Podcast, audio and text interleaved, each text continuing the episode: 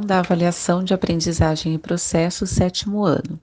Questão 1. Na reta numérica está representado o intervalo de números inteiros compreendidos entre menos 7 e 9. Percebam que aí na avaliação vocês têm uma reta, onde ela tem o meio dessa reta com o ponto zero. Do seu lado positivos, nós temos o número 1. E no sentido esquerdo da reta, onde está a letra Z, a letra T, nós temos os frente. Os pontos estão representados na reta, respectivamente, os números inteiros. Então, vocês vão observar aí. Eu vou começar olhando pela letra Z, tá? Que númerozinho dessa reta corresponde à letra Z? Opa, uma dica: a letra Z está do lado esquerdo, no sentido esquerdo. Se ele está do lado esquerdo, ele vai ser um número negativo. E se eu tenho aí o zero e depois do zero eu tenho um, então do meu lado esquerdo, depois do zero, com certeza eu vou ter o oposto do um. Quem é o oposto do um? Então, primeiro, uma dica para vocês encontrarem o ponto Z, o ponto T e o ponto 1, primeiro numere essas retas. Façam os numerozinhos e daí vocês vão descobrir quem é o número Z, o número T e o número 1. O é nessa ordem que é para assinalar os números inteiros na questão 1, ok? Questão número 2. Há diversos países no mundo onde as temperaturas chegam a ficar negativas, como, por exemplo, a Rússia, que durante o inverno pode chegar a menos 27 graus Celsius. Na Finlândia, menos 20 graus Celsius, ou Canadá com até menos 39 graus Celsius. Em contraste com São Paulo, que poucas vezes a temperatura fica abaixo de 10 graus Celsius positivo. Se esses valores forem colocados em ordem crescente, tem C. Nessa questão número 2, ele pede para vocês colocarem esses números em ordem crescente. Em ordem crescente, eu vou colocar os números do menor para o maior. Porém, o número positivo sempre vai ser maior do que qualquer número negativo.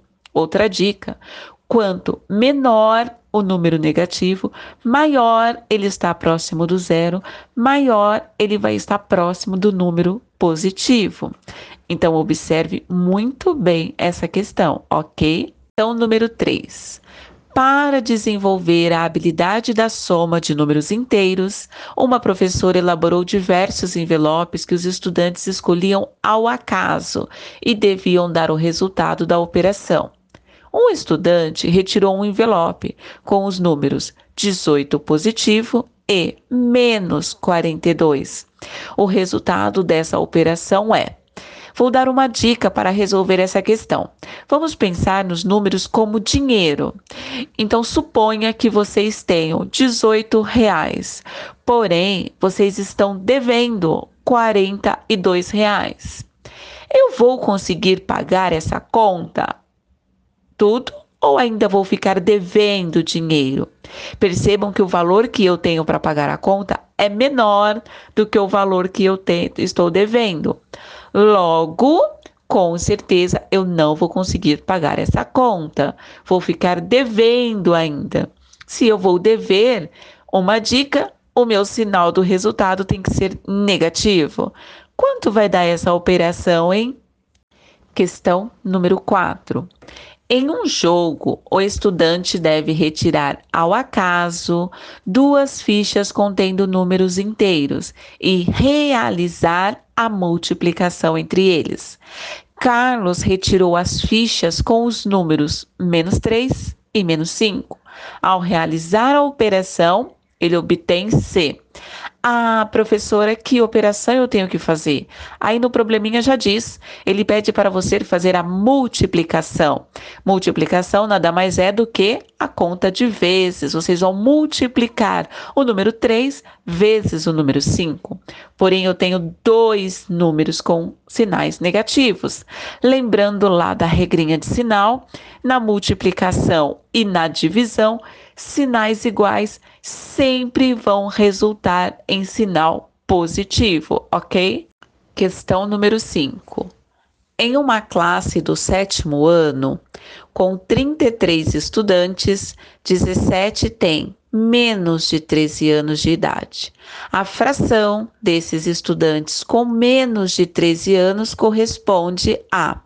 Percebam que aí na fração, sempre embaixo no meu denominador, eu vou colocar o todo, o total. Qual o total de estudante que eu tenho no problema? É esse valor, ou melhor, esse número que eu tenho que colocar embaixo da minha fração. E em cima da minha fração, o numerador. Pensem na fração como se fossem os quadradinhos lá da barrinha de chocolate. Se eu tenho 33 estudantes, eu vou ter uma barrinha com 33 espacinhos. Desses 33 espaços, 17 tem menos de 13 anos. Então eu vou pintar quantos quadradinhos aí de alunos que têm menos de 13 anos a quantidade de quadradinhos que eu vou pintar é o número que vai ficar em cima da minha fração, ok? Questão número 6.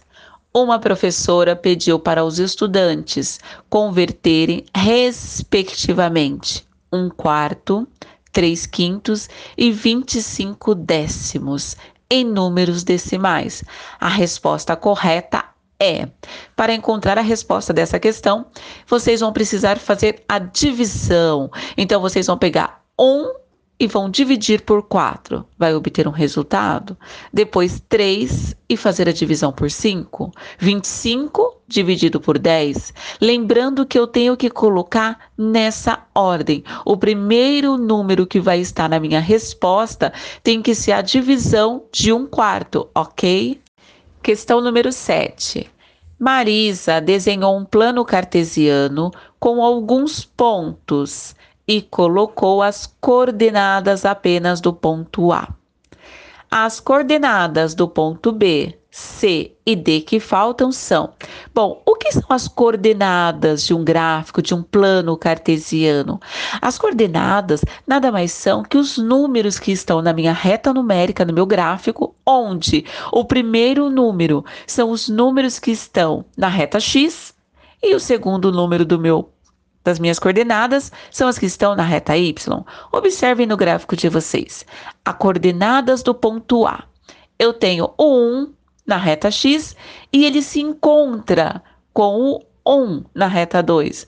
Observem agora qual será a coordenada do ponto B. Primeiro, olhem a reta x. O primeiro número da coordenada do ponto B tem que estar na reta x. Com quem esse número da reta x do ponto B está se encontrando na reta y? é só marcar as coordenadas, ok?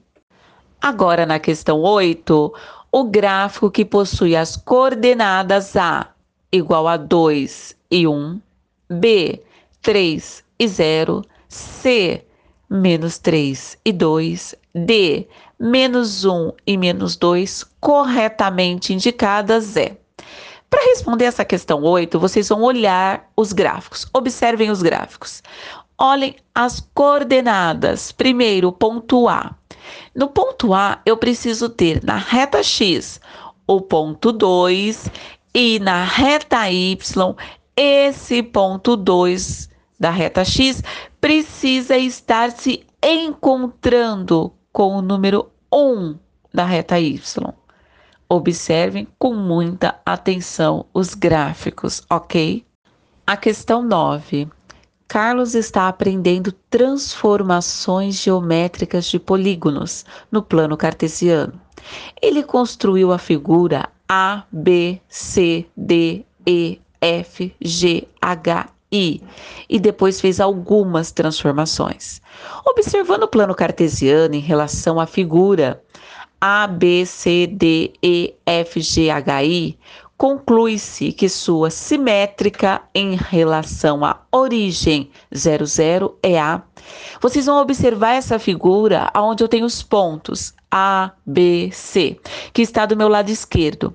Eu preciso saber quem é a simétrica desse desenho. Quem está simétrico a ele? Olhando pelo ponto zero, pelo ponto da origem.